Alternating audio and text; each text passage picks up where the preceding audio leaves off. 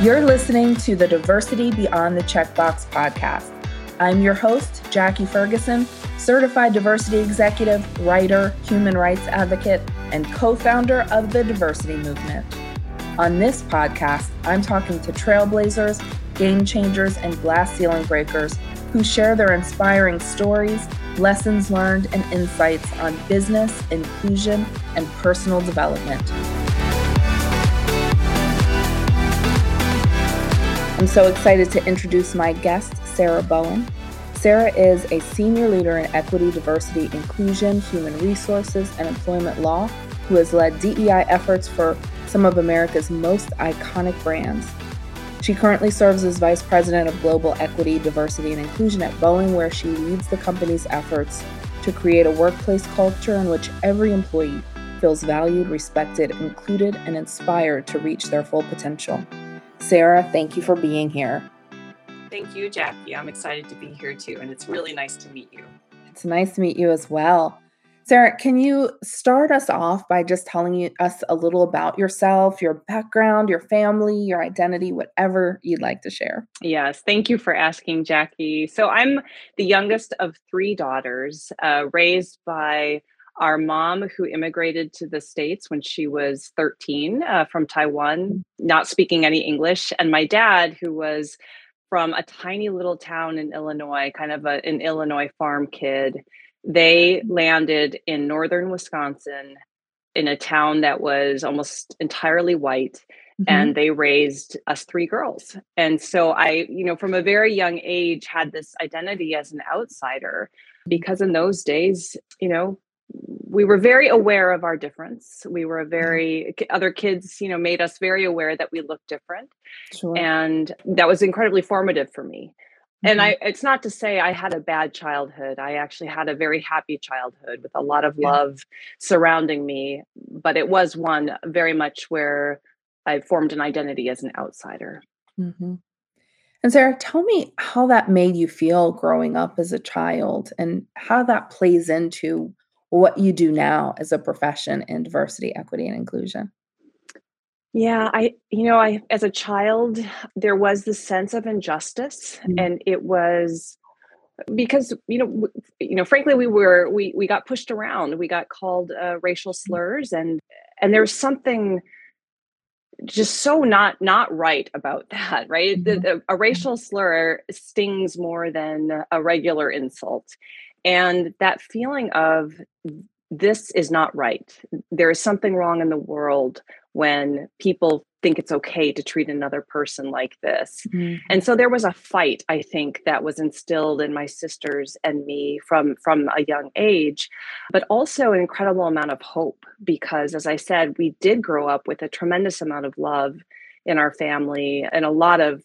confidence to feel that we could go out into the world and and make it better. So it wasn't a sense of defeat, it was a sense of the world can be better mm. and and we can help make it better absolutely so sarah you attended northwestern and then later graduated from stanford law what did you think you'd be doing with your career and will you share with us a few of the moments or realizations that you might have had that moves you towards diversity, equity, and inclusion apart from that childhood experience? Yeah, for sure. I, I, you know, I'll start by saying I not in my wildest dreams would I have imagined I'd be doing what I'm doing today. Yeah. But I did go into law because I wanted to be in the anti discrimination space. I knew I wanted to mm-hmm. be an employment lawyer. I knew mm-hmm. I wanted to work in that space of employer employee relationship, mm-hmm. which is the source of empowerment, economic empowerment, uh, right. you know, for, for most people. And, and could I be an agent for change in that setting? So, you know, I was on that trajectory. I just didn't know about the field of diversity inclusion. I knew about the field mm-hmm. of employment law. So, so that's why I went into it. And I was always involved in diversity efforts from my law firm days to my in-house days. Um, but I'll tell you, it was when I was working at Amgen that I was first exposed to systemic work. So I got to defend a, a mm-hmm. glass ceiling audit. I got to do the systemic work around analyzing promotion rates and compensation and our hiring rates for different groups. And looking at populations instead of individuals, looking at the systems that affect outcomes for mm-hmm. you know whole groups of people yes that to me was so exciting and to think i could be on the proactive side of that work spotting issues before they became real problems and then fixing them that mm-hmm. really lit a fire in me and i thought okay this this is what i want to do. I want to do work for populations. Really fascinating work. So then i and then i went to starbucks and i was in a role that that was that was 100% of what i was doing was the diagnostics of employment issues affecting women and people of color and you know people with disabilities and veterans and then designing the solutions to address those gaps and uh, i fell in love and one thing led to another and here i am that's awesome. And you know, Sarah, the, the thing about that is people sometimes don't realize the real disparity over the course of your life in the pay equity issue. For example, a white man, right, for every dollar they make, a black woman makes 63 cents on that dollar. And over the course of a career, right over the course of a life that's about a million dollars difference yeah. and that's where the wealth gap comes in and so it's so important you know when you're thinking about the difference in cents right it doesn't seem that big but over the course of an entire career that is a big difference and so yes. that work is so important and those evaluations are so important in creating equity and creating you know reducing that that wealth gap that exists. Absolutely. Yeah mm-hmm. really well said. Thank you. And sarah you've been a leader in dei for quite some time now. Can you share some of the other organizations? You've mentioned a few that you've led dei for and then really i want to get into how has dei changed over the past decade that's such a great question, Jackie. Uh, so I I officially transitioned from a legal role to a DE and I role when I was at Starbucks a mm-hmm. number of years ago, probably in the 2017 2018 uh, range. And so I, I led the effort there, and then I transitioned to Boeing in 2019 and have been letting the efforts at Boeing ever since. What has changed over the past decade? Gosh, I mean, you know, the thing about DEI is that we do the work that supports the organizations depending on the social context that exists at the time. Uh, and so while some of the issues are enduring, some of them are ever evolving. You look at the role of a corporation. I mean, in the 80s and 90s, when I was growing up and starting my career, it was all about revenue generation and profit seeking. Today, corporations have signed on to a different charter where, where they are corporate citizens. And that changes the angle we take. You look at young people today, right? I mean, uh, we, we are more of a melting pot today than we were 20 years ago or 10 years mm-hmm. ago, even. People who have of multiple races, people of different gender identities and orientations there's so much more in the mix today. And I think also quite a bit more awareness today than there was even 10 years ago. Um, that it changes the conversation, it changes the landscape. And, and then lastly, I'd say the expectations are different. Our people hold us accountable and they are choosing where to go based on the company's values and how they live those values. And they will make choices based on a company's commitment to diversity and inclusion. It's it's it's that simple. And I'm glad they do. Um, Absolutely. Yeah. And Sarah, that's that's so spot on. And you know, that's one of the the things that in in my work I, I share with organizations who, you know, are kind of slow rolling into their DEI practice is, you know, you don't have the option because whether you're a you know candidate for a, a job or a consumer those folks are really digging in on what kind of brands they want to support, what kind of companies they want to work for. And that values alignment is so important, so important. Yes, it is. So, your background, Sarah, of course, is in employment law. And you know that you have to go beyond the checkbox, right, to ensure that you're creating the culture you want for your organization. But again, some leaders don't want to move beyond that compliance. What's the difference between a compliance based program and a culture based program? Mm, that is such a good question. It's it's interesting because compliance has almost become a dirty word, hasn't it? I mean, mm. no one gets excited about compliance, but people get really excited to create hope and inspiration and i think that's you know that is what we're here to do is to create change by bringing people along and generating hope and inspiration. But i also think that every solid and sustainable DE&I program has to be grounded in laws and regulations. And I have tremendous mm-hmm. respect for Title VII, you know, which says that employers can't discriminate on the basis of sex, race, etc. Mm-hmm. I actually have tremendous respect for the regulations that cover affirmative action. Affirmative action has a really bad rap, but when you look at what those regulations are trying to do, they're saying to employers, it's not enough just to sit in your seat and not discriminate. You mm-hmm. actually have to get up, you've got to look around, you've got to do the analysis, figure out where those gaps exist, and then create the programs that will address those gaps. That's what affirmative action is. It's not check a mm. box, it's not go out and find me three of these and four of those. It's be active, be action oriented, look for the problems, and then go address them. And I I think that's a, a wonderful thing. I think that's how many diversity programs really ought to be grounded. So we don't talk a lot about compliance, but we have deep respect for the work. And my team does that work. We do equal opportunity work, we do affirmative action work, and we build on top of that the programs that bring people together, that build the connection, that create the why behind uh, the actions, and upskill our workforce to be better teammates. Sarah, that's such a good point. And and you're right. In DEI, the word compliance, right, is is often talked about with a negative connotation. But really you need that as the foundation of any DEI practice that you're building. That first layer, right, is compliance. So, you know, I actually had this conversation with someone earlier this week because there was that negative like oh, well it's a compliance based right? And so that's why i asked that question because it it actually opened my eyes because you have to have that compliance piece that's part of your DEI practice.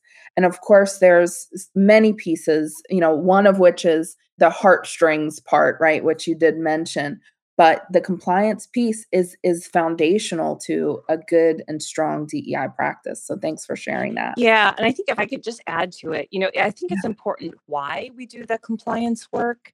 If it's compliance work to not get in trouble, to please the regulators, right? That then it's it's not going to add a tremendous amount of value to the organization.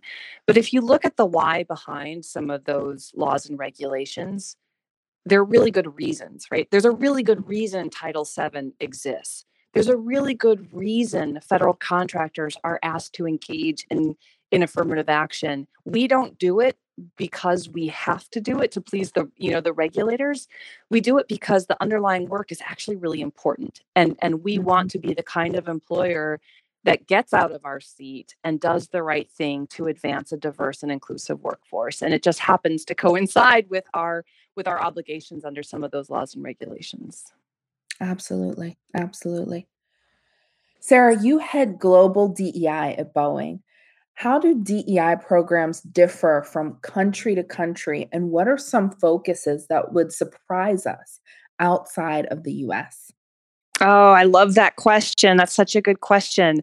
I, I love the global work we do. It's so it's so interesting and there are as you say there are unique issues in every part mm-hmm. of the world and so while we do have a global strategy and some holistic uh, efforts and tools and so forth real change happens on the ground locally with leaders who are connected to their workforce and connected to the cultural issues of the region Mm. So, one example that comes to mind is our site in Korea.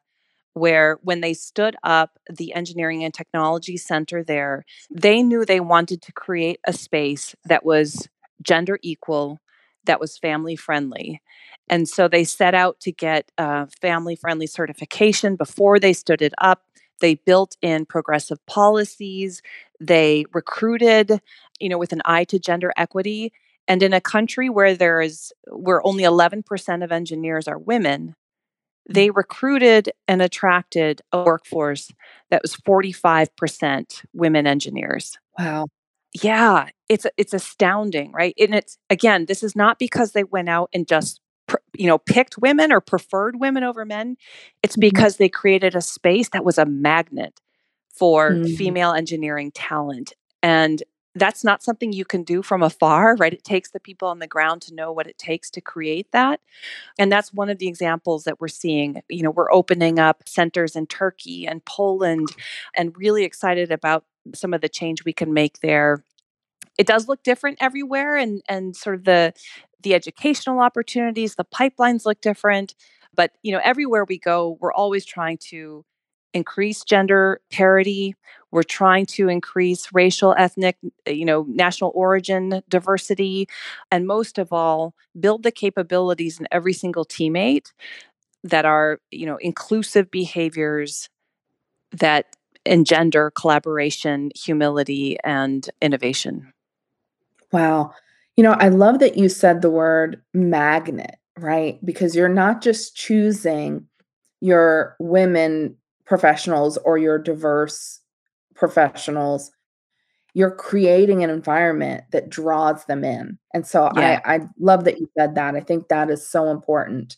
That's the environment that you want to create for success rather than you know going and re- specifically recruiting those women and and culturally diverse professionals or professionals with disabilities without having the foundation for them to come and be successful and feel that feeling of inclusion and belonging. That's such an important part before you even get to the recruiting stage. So yes. so awesome.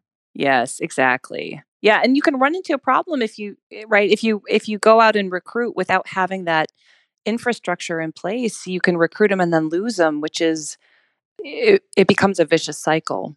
Absolutely. Sarah, let's talk about why transparency and accountability are vital in an organization's DEI efforts. You were pivotal in launching the Seek, Speak, and Listen habits at Boeing, which is a program that's been characterized as the most significant culture effort in the company's history. Will you tell us about that? I'm happy to. It's one of my favorite subjects. So, to understand the the kind of catalyst for Seek, Speak, and Listen, you got to go back in time to 2019, where Boeing had just experienced two fatal crashes of our Max air, mm. airplanes. It was a real reckoning for our company. We were looking at ourselves in a critical and humble way. Uh, we were asking ourselves about our culture about whether employees feel safe to speak up about whether we're doing the right things you know to hear to hear mm-hmm. people's perspectives to do the right thing and so it was in that climate that we were searching for what to do, where to go. And I was sitting with a couple colleagues at Neuro Leadership Institute conference, and they were talking about the science of speaking up and how to make it safe for people to speak up and we we latched onto this we thought oh gosh this is you know this is what boeing needs and we brought it back and we started socializing it and what we heard from people was actually speaking up is not the problem it's listening right mm. uh, of course it's the it's the other side of that coin people won't speak up if they don't feel they'll be listened to and they will speak up if they believe the other person is genuinely listening. So so we formed it into speak up and listen. And then I had a, got a meeting with our CEO and I pitched it to him and I said like I you know for all these reasons I think this is going to be great. Speak up and listen. Uh, and he thought about it and he said, you know, this is really good. I think we need this. He said, but there's one other thing we need to add. He mm-hmm. said, I want every single leader at my company not just to listen, when people come forward with concerns. I want my leaders to go out and find those concerns. It's the mm-hmm. DNA of seeking out those pockets of anxiety, of distress, of discomfort, because that's where the learning is. And mm-hmm. unless our leaders go seek it, people may not have the courage to speak it. Yeah. And so he, you know, that's what he said. He said, "You go figure out how to, you know, how to build it." But that's when right. Speak, and Listen was born. And you know, it's a very simple model, hard to execute, of course, on the day to day. But we rolled it out across our enterprise May of 2021. We did one habit per week for three weeks. And then a, a, mm. final week was a capstone events where teams worked together to build their plans. We did this globally. Everywhere Boeing is, we we rolled out these habits and uh, we've been working on them ever since. And they have been a game changer for us. That's so great. And you know, it's it's really interesting that you have that seek part, right? that's that's the part that's really scary for a lot of executives who think they understand the sentiment of their their employees but really digging in to ask that question can be scary because you don't know necessarily what the result is that you're going to get and it might be different from what you anticipate but that's really the hard work and is understanding the sentiment of your employees based on the culture that you've created, what's happening in the world, what might be happening with them personally. And so understanding that and, and seeking that out, I think is so important for organizational leaders to understand because that you're right, that is where the real information is. And not everyone feels comfortable in a situation to speak up themselves without yeah. being asked authentically. And the more significant or problematic you suspect the concern to be, the scarier it is to ask the question, right? Yeah. It's human nature. That's exactly right. I think that's fantastic. And then, speaking of transparency, Boeing has published some really impressive reports recently. And again, this is where leaders get nervous, right? Is the the transparent first the asking, right? And then the mm-hmm. sharing. So can you tell us a little about those reports and what Boeing has learned from collecting this data? Yeah. Well, it's certainly been a learning, I'll, t- I'll tell you that. And, you know, as scary as it is to ask the question, what's even scarier is not asking the question, mm-hmm. right? Because the only way we can get better and smarter is by asking the question. That's and right. we went into our first report, which was last year, you know, first time the company published DEI metrics in its 100 and, you know, 6 year, 7 year history was last yeah. year. And it was scary and it was a challenge to get everyone comfortable. But we were on this journey and we knew that we had to commit to transparency, not just with our regulators, but with our employees and the flying public and say like this is this is how we operate transparently even if we're not perfect even if there are flaws our commitment is transparency and ongoing learning and work to get better so yeah in the diversity space if you don't have transparency it's really hard to have accountability and Absolutely. i think you know for one thing putting out the numbers has helped us focus our efforts. We know where we have our biggest challenges, so we can go after those with zeal. We know where we're doing well, so we can mm-hmm. Bust some myths and we can also create a sense of strong identity around the things we do well. And and that's been huge. But but I think most of all, we've helped strengthen trust with our employees mm-hmm. because we've said, look, we're not we're not going to hide this. Uh, and not only that, we need your help. We don't assume that we can do this on our own. Uh, we don't assume that we know all the answers. We know that we need the collective intelligence of the brilliant people who work here to help us figure this out. And that's what we're trying to do. I love that you use the word trust because transparency creates trust that's one again that's that's the hard work right that's the scary work for leaders and you know, you said, here's what we're doing well, here's what we're struggling with, here's what we need to improve.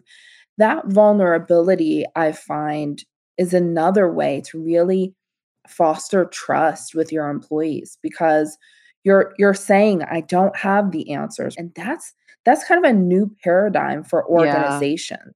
Yeah, it is. It's different because historically, you know, as a as a Gen Xer, you don't have conversations or organizations don't have conversations about where they're not getting it right, right? That's behind the curtain so to speak it's yes. just you know, this is this is great the company's great the culture is great right everything's yeah. great and yeah. so being able to pull that curtain back a little bit and talk about you know what you are doing well but where you've got room to improve and and that you need those additional ideas and perspectives to make it better. I think that's so important. And that's the kind of culture that organiz- or that that people, candidates and uh, professionals want to work for yes. because it, they're they feel part of it. They feel part of what's happening and what the evolution is of the organization. So I think that is fantastic and we need them right i mean mm. clearly companies haven't figured this out and and we need the intelligence of our people i read a study that said that diverse teams so diversity of you know age race gender mm-hmm. and so on make better decisions mm-hmm. than individuals 87% of the time yeah you know just imagine all the decisions we make right as yeah. a as a business, as a company from day to mm-hmm. day, imagine if every single time we made an important decision, we had diversity at the table. And if we made better decisions 87% of the time, there's nothing we can't do. There's nothing we can't accomplish together. And so I think that's that's really empowering and certainly helps bring people along on the journey. Absolutely, Sarah. Now, Boeing is obviously a big global enterprise. And, and you said earlier, you've been in business over 100 years. You know, Boeing has been a leader on many different lists for best companies for DEI. What's your advice to organizations that think it's too hard to shift culture, to change the way they do things, especially for organizations that are, are larger enterprises? How do they get started? And then how do they maintain momentum? You know, the first thing that comes to mind is as hard as it may be to change, it's harder not to change. Mm. We have to change. We have to evolve. We have to grow. We have to be open to outside ideas in order to survive. It it it's it's so true. I mean, there there are so many examples throughout history of companies that refused to change that maintained homogeneity in their leadership ranks. I, I, mean, I think we can point to the financial crisis of 2008 as in part because of uh, groupthink and the highly, you know, uh, white male dominance across the financial sector. And I'm not saying mm-hmm. white men aren't, aren't great leaders, but the lack of diversity, I think, was partly responsible for that demise. So uh, so I see it as it's not an option not to change. So what advice? So that's not very good advice. um, but uh, advice, I would say, you know, I, am a huge fan of our Seek, Speak, Listen habits. I think mm-hmm. that um, putting in place some foundational habits that are sticky, that are transferable, is really important. Having leadership at the table is really important. And we love grassroots efforts, but let's face it, nothing happens unless the senior leaders of a company are behind it and that's part of the reason for some of our success at Boeing is we've got senior leaders who are 110% on board. That's really important. And then having the infrastructure in place, right? You you can't make change if you don't have the people, the resources, the willingness in place to create mm-hmm. the change. Change doesn't happen by intention alone. It has to happen through action and it has to happen through systemic change. Absolutely. And then, Sarah, once they do get started, right, what do they do to maintain that momentum to keep pushing forward, especially when it gets difficult? I think you know, and it's something we we struggle with too. How do you keep that momentum going? I think part of it is you've got to keep reinforcing what's working, right? Pe- people need to mm-hmm. feel like their efforts are paying off, and that that's something that we've been learning. So telling the good news, sharing the stories of success, pointing to the impact uh, people's efforts are having uh, in a positive way helps build the momentum and sustain mm-hmm. it. And then, you know, when we identify the ongoing challenges, bringing people along to help devise the solution is really helpful. And, you know, for us, we've got you know we've got a racial equity steering team comprised of members of our executive council we've got a racial equity task force comprised of employees from a, across our enterprise it can be exhausting to take on that extra work in addition to your day job. So uh, it's important to also give people space to do that or to not do that to ref, you know to, to create rotations and to refresh those kinds of teams because um, one thing we know is we can't put the burden on you know any one set of individuals. We've got to share the burden. If everyone just lifts a little bit we can lift a whole lot. But if we just expect a small group of people to lift it's too heavy a load. That's a lot of the sustainment plan too for us and maintaining momentum is bringing more people along, creating more ambassadors for inclusion, equipping more people to interrupt bias, to advance inclusion. Uh, you've got to be able to do that in order to man- maintain the momentum. Absolutely. That's such good advice. Now, Sarah, let's talk a little more about seek, speak, and listen habits. Can you share a couple of those habits with us and what should we be thinking about as we create those programs or similar programs for our own organizations?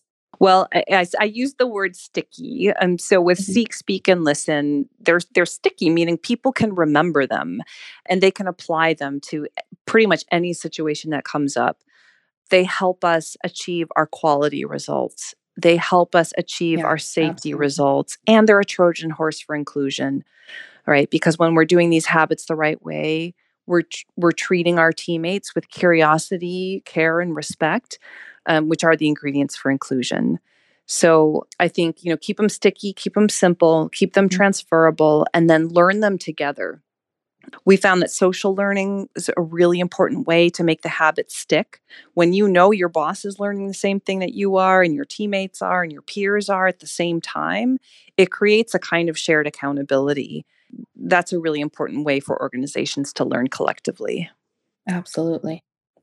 Now, Sarah, I've read some interviews with you, and you have a very action forward perspective on being an ally to underrepresented groups, even when you can't fully understand their experience, which you also share in some of those interviews. How do we advocate for other diverse identities when we don't really understand or can't fully understand their experience? Yeah, it's such a great question. I, you know, no one of us can ever fully step in the shoes of another person, but we do have this beautiful, amazing gift that all human beings have the capacity for, and that is empathy. Mm-hmm. And it's something we can build. It it's like a muscle. The more we exercise it, the the stronger it gets and we can build that by by having conversations by noticing by listening and and so often i think people overthink eh, you know they think they've got to go out and read a whole bunch of books on you know whether whether it's race theory or queer identity or you know it that's great um love that but ultimately we're all human beings we all want the same things we want to be treated with care and respect yeah. And if we just treat each other the way we want to be treated, or better yet, the way they want to be treated, mm-hmm. we're going to make a huge difference. So, allyship is about empathy, it's about being unafraid to use your voice for good. Mm. And I have been so, like, I think our business resource groups have demonstrated for the rest of us what allyship can look like. You know, when we had the Atlanta shootings, and many of our our Asian teammates were were struggling. It was our Black employee network that wrote a letter of allyship and sent it to our Asian network and said, wow. "We stand with you. We mm-hmm. feel your pain. Yeah. We're, you know, and it was so powerful, such a powerful act of allyship because our Black employees had mm-hmm. tremendous empathy, having lived through so many similar instances, right? And when that happened, it, myself as uh, identifies an a- Asian American woman, it was my Black teammates who reached out and mm-hmm. said, "How are you doing? Are yeah. you okay?" Um, so it's so powerful. So I think we can learn so much from each other. And like I said, the beautiful thing is we all have this thing called empathy, and it's something we can all build just like any other muscle. Mm. I love that, Sarah. Thank you for sharing that. As we begin to wrap up, what's the message that you want to leave our listeners with today? Mm, just one message. um, well, I think if you've listened this long, you're probably on the journey already. And so I would say you're someone who's holding up a light. My guess is you're holding up a light for the people around you, maybe people you don't even know or haven't met. And there are dark times when it feels like the light is dimming or you know is not strong enough to penetrate the darkness keep holding up your light keep holding it up because it makes a difference and it matters and every single one of us has the power to transform um, hurtful things into good things has the power to transform uh, bigotry into love. I, I really believe that. So the you know first thing I would say is just keep holding up the light, keep doing the work, and remember that we're all in this together. And if anyone ever feels alone, reach out to someone because um, one of the things I've learned in doing this work is there are far more people who want to see us make progress in diversity inclusion than there are detractors far more people. It's un- just unfortunate that d- detractors tend to have louder voices, mm-hmm. but but there are so many people who are in this together. Reach out to a friend, reach out to a colleague, ask for help. People love to help. And remember that you've got a whole lot of people, not just physically where you are, but around the world who want the same things. And we can we can make this vision a reality together. Sarah, thank you so much. That's so inspiring, and what a great way to end this episode. I appreciate your taking the time with us today and sharing your insights and the amazing work that you're doing at Boeing. Thank you so much. Thank you, Jackie. Thank you for everything you do and creating this awareness and for inviting me on.